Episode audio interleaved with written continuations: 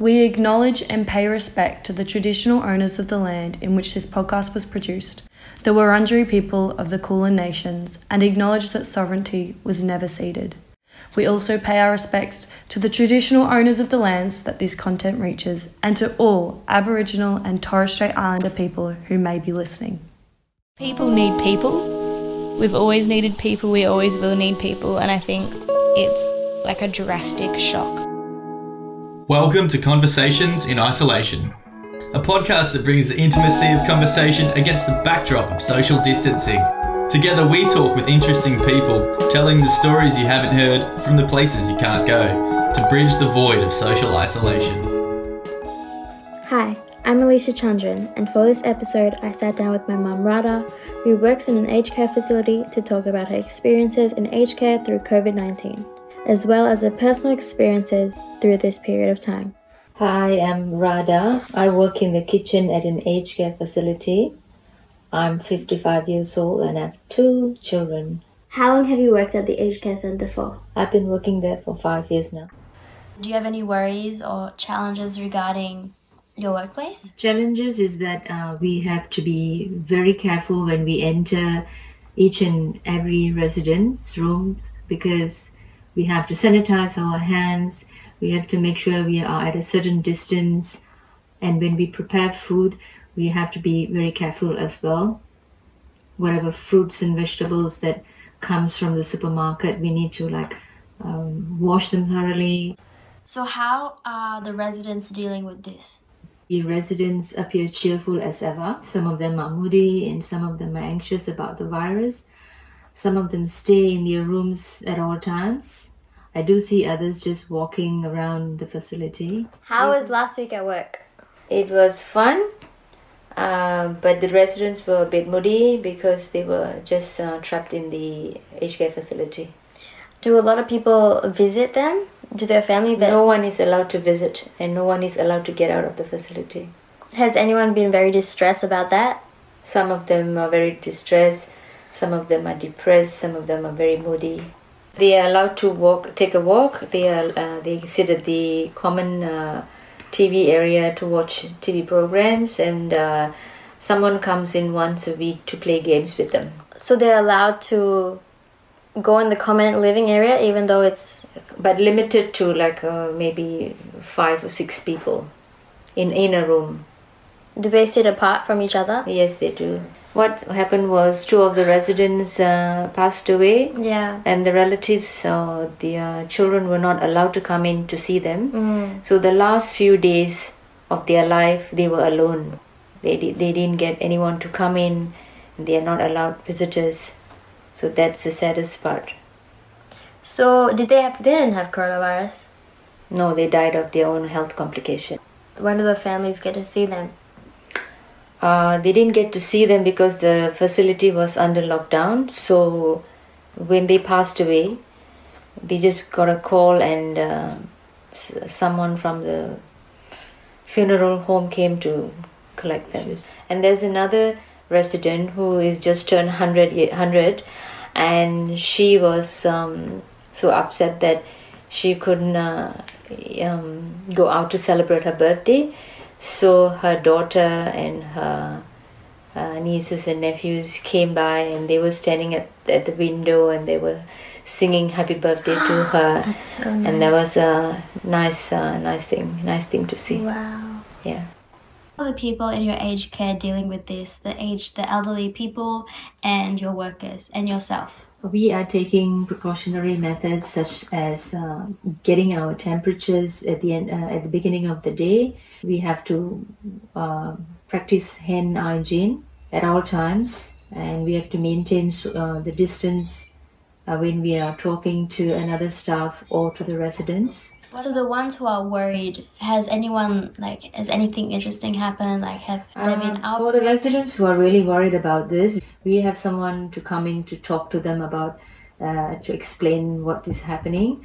And because they are indoors all the time, there is less exposure, you know, for them. But still, you know, as people who are caring for them, we have to be very careful as well. Yeah. Has anything surprising come out of this For example, like have you discovered something about yourself or the people around you? Um, as for me, I have started my meditation again. Uh, that has helped me uh, with this situation a lot. How often do you meditate a day? Once a day.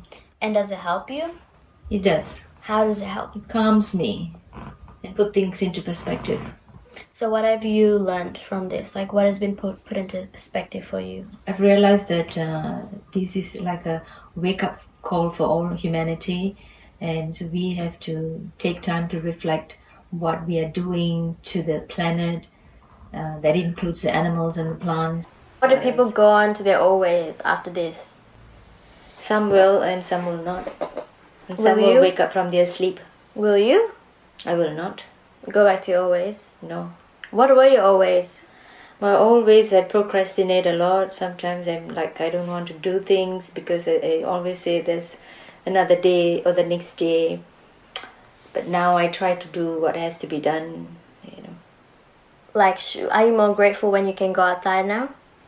Yes, How have you liked being at home? Do you enjoy it or no? I love it because I get to do what I want to do, and I don't have to get out of the house all the time to go and get groceries. I just go once a week.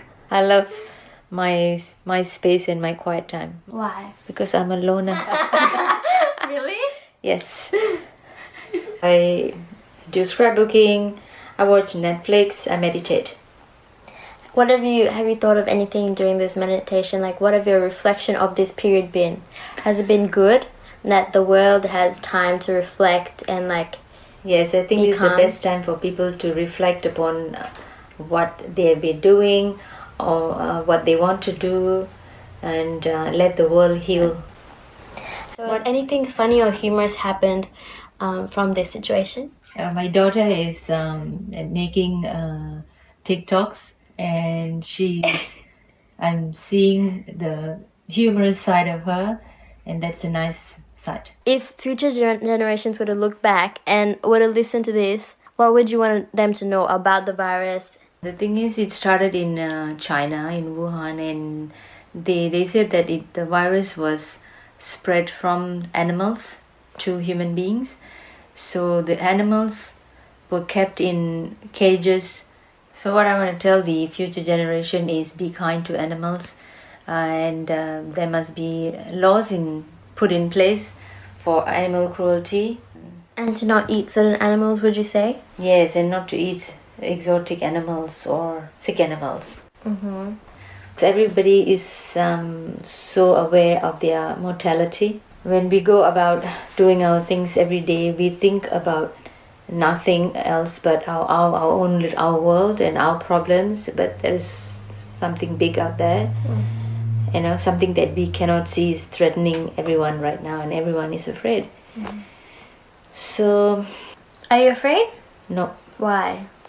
because um, I think I'm happy. I'm in a very happy place right now. So if my life were to end, I'll be very happy to go that this way Really? because I've yeah yeah. Why? Why? Because I have everything that I, I I want. I have everything that I need, and I have wonderful children, and I've I have people people around me who are, uh, you know, such beautiful souls. So I think my life is complete. That's so nice. Thank you for joining this podcast. I hope that your experiences throughout this quarantine is just as you like it and even better.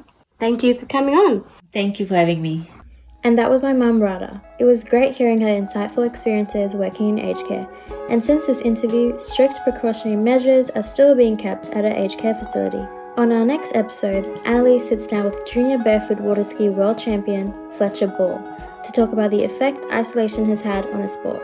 Uh, it's affected it a fair bit, I reckon. Like not being able to get out there and like keep up my training and like Worlds was just coming up, which and that was cancelled because of this whole thing going on at the moment.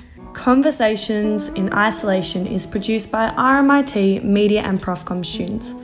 We're working from home using laptops, phones, and sometimes even a microphone if we're lucky. Music is by Melbourne musician Liam Matum, and you can find us on your favourite podcasting app. Don't forget to follow us on Twitter at Isolation Convos.